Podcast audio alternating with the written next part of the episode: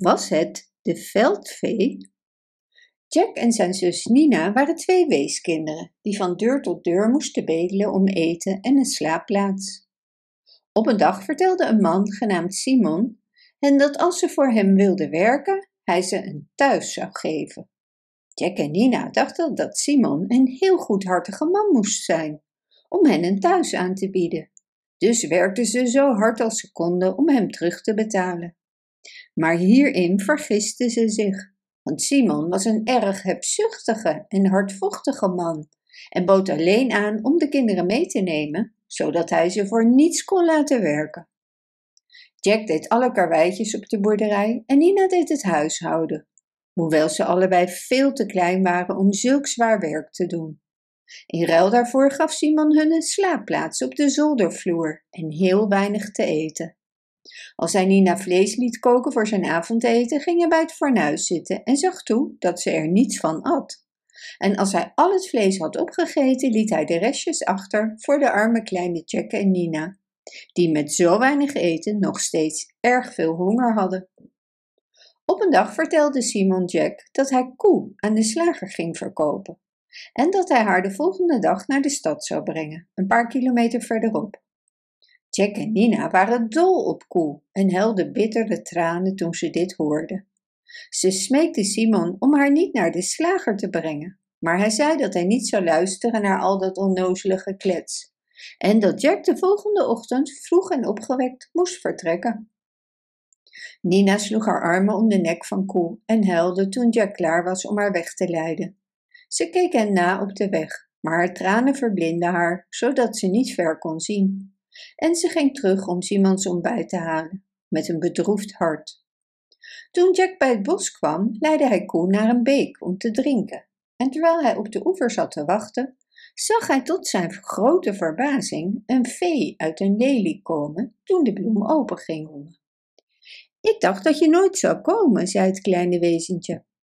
Jack dacht dat ze tegen hem sprak, maar tot zijn verbazing gaf Koe antwoord. We moesten wachten op het daglicht, begrijp je wel? zei Koe. Ja, dat weet ik, maar de zon zal spoedig opgaan en ik moet voor die tijd thuis zijn, zei de vee. Wat kan ik nu voor je doen? Red mijn leven alsjeblieft. Ik ben nu onderweg naar de slager, antwoordde Koe. Je vertelde me die dag dat ik de veldbloem waarin je sliep niet opat, dat je mij zou helpen als ik ooit hulp nodig had, zei Koe.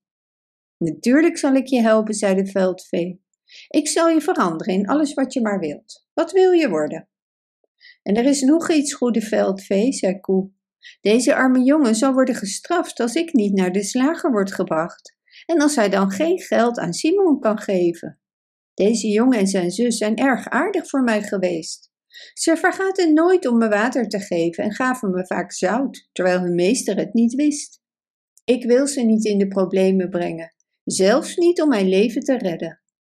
Oh, maak je om ons maar geen zorgen, zei Jack, die eindelijk kon praten. Nina en ik vinden het niet erg om gestraft te worden, als jij maar aan de slager kunt ontsnappen. Maar ik heb een plan bedacht, zei de vee. Een plan dat je zal redden van de slager en je twee vrienden ook geen kwaad zal doen. Het is dit. In plaats van jou in een andere vorm te veranderen, kunnen we ook je meester in een vriendelijke en goede man veranderen.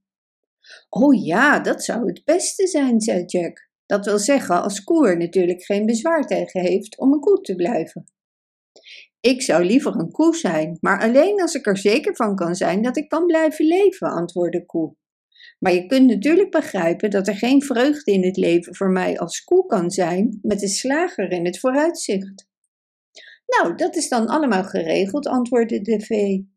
En hoewel de zon opkomt, denk ik dat ik nog op tijd bij je meester kan komen, zonder dat de oude zonneman me ziet, want het is koel en schaduwrijk langs de weg naar de boerderij. Jullie twee wachten hier en zullen zien wat er gebeurt.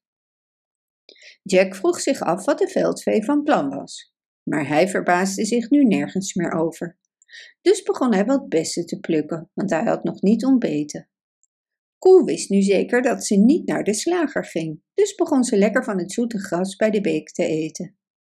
En Jack dacht dat ze misschien weer zou praten, en hij klopte haar op haar zij en op haar neus, Maar het enige antwoord dat Koe gaf, was haar neus tegen hem wrijven en hard geloei. Na een tijdje hoorde Jack iemand zijn naam roepen en er kwam iemand over de weg rennen. Het was Nina. Oh, ik ben zo blij dat ik je gevonden heb, zei ze. Kom snel, er is iets met Simon gebeurd. Jack liet Koe voor zichzelf zorgen en haastte zich achter Nina aan, zich afvragend wat de vee met Simon had gedaan. Maar het leek er meer op dat Simon zijn problemen zelf had veroorzaakt, door, proberen, door te proberen het hout te brengen die ochtend, toen Nina hem vertelde dat ze meer hout nodig had voor het vuur. En in plaats van haar meer hout te geven, had hij wat olie op het vuur gegoten en de vlam was opgeleid en had hem verbrand. Toen Jack en Nina de boerderij bereikten, lag Simon kreunend van de pijn op de grond. Alle onvriendelijkheid vergeten die ze van hem hadden gekregen, tilden Jack en Nina hem op van de vloer en legden hem op zijn bed. En daarna deden ze alles wat ze konden om hem te helpen. Nina sprenkelde water op zijn gezicht en zijn handen en Jack verbond ze. En toen viel Simon in slaap. Toen hij wakker werd, vroeg hij om wat havermout. En toen herinnerde hij zich erop opeens koe. Het arme beest, zei Simon. Ik wilde dat ik haar had gehouden, ook al werd ze oud. Maar het is nu te laat, want ze is al bij de slager natuurlijk. En precies op dat moment klonk het buiten. Boe, boe. En voor het eerst sinds hij haar bij de beek had achtergelaten, dacht Jack weer aan koe. Wel, hoor maar, daar is ze, zei hij. Ik ben vanmorgen niet bij de slager geweest, omdat Nina me kwam halen voordat ik het bos uit was. Ik zal haar nooit verkopen, zei Simon. Ga naar buiten, Jack, en geef haar een goed diner. En zorg vanavond dat ze een mooi bed van stro in de schuur heeft. En die dag zei Simon tegen Nina dat ze een goede vleesschotel moest maken. En dat Nina en Jack alles mochten eten wat ze wilden.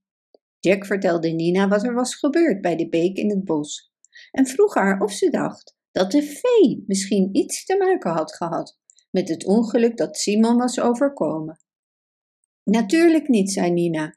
Veeën doen altijd goede dingen, geen slechte dingen. En trouwens, Simon was bij het vuur op het moment dat jij de vee zag. En ik vraag me ook af of je wel echt een vee hebt gezien. Weet je zeker dat je niet in slaap bent gevallen en alles hebt gedroomd? Jack was er vrij zeker van dat hij het niet gedroomd had. Maar Koe sprak nooit meer een woord. Tenminste, Jack hoorde haar nooit meer praten. Maar toen Simon herstelde van zijn brandwonden en weer helemaal beter was, gebeurde er iets. En of de veldvee en de koe er iets mee te maken hadden, hebben Jack en Nina nooit geweten. Maar Simon was veranderd, dat was zeker. Hij liet Jack en Nina geen zwaar werk meer doen, maar stuurde beide kinderen naar school. Hij knapte het huis op en kocht nieuwe meubels en hij kocht mooie kleding voor Jack en Nina. En alleen het beste was goed genoeg. En als jullie het niet erg vinden, zei Simon op een dag tegen Jack en Nina, noem me dan voortaan maar oom Simon. En hij kocht zelfs een mooi paard en een koets om de kinderen naar school te rijden. En eigenlijk dacht iedereen dat Simon zijn verstand moest hebben verloren. Hij was zo veranderd. Het moet het werk zijn van de veldvee, zei Jack toen hij en Nina bespraken wat de buren over Simon zeiden. Ze zei dat ze hem zou veranderen in een aardige en goede man. Misschien trof ze hem bij het vuur aan en wilde ze afwachten wat er met hem zou gebeuren, zei Nina. Maar ik denk toch dat je die ochtend in slaap bent gevallen, Jack, terwijl je aan het wachten was tot Koe bij de beek zou drinken. Koe, jij hebt de vee toch ook gezien? vroeg Jack, toen Koe naar de stenen muur kwam waar Jack en Nina stonden. Koe keek over de muur recht naar Jack en antwoordde: Boe. Het maakt niet uit, Jack, zei Nina lachend, terwijl ze Koe op de neus klopte. Het is allemaal zo goed afgelopen. En een vader zou niet aardiger en vriendelijker voor ons kunnen zijn dan oom Simon. En soms denk ik dat het allemaal goed is gekomen, omdat hij zo ziek en hulpeloos was. En wij waren aardig voor hem en deden alles wat we konden voor hem. Ook al had hij ons bijna uitgehongerd en ons zo hard laten werken. Ik denk dat hij er spijt van heeft en nu alles probeert te doen om zijn onvriendelijkheid goed te maken en ons het te laten vergeten. Misschien heb je gelijk, Nina, zei Jack. Dus we zullen het vergeten. Maar ik ben zeker van de veldvee en Koe weet dat het waar is. want het was de vee die haar van de slager heeft gered. Maar het enige antwoord dat Jack van Koe kreeg was boe. Bedankt voor het luisteren. Wist je dat je dit verhaal ook op onze website ridiro.com/nl kunt lezen, downloaden en printen?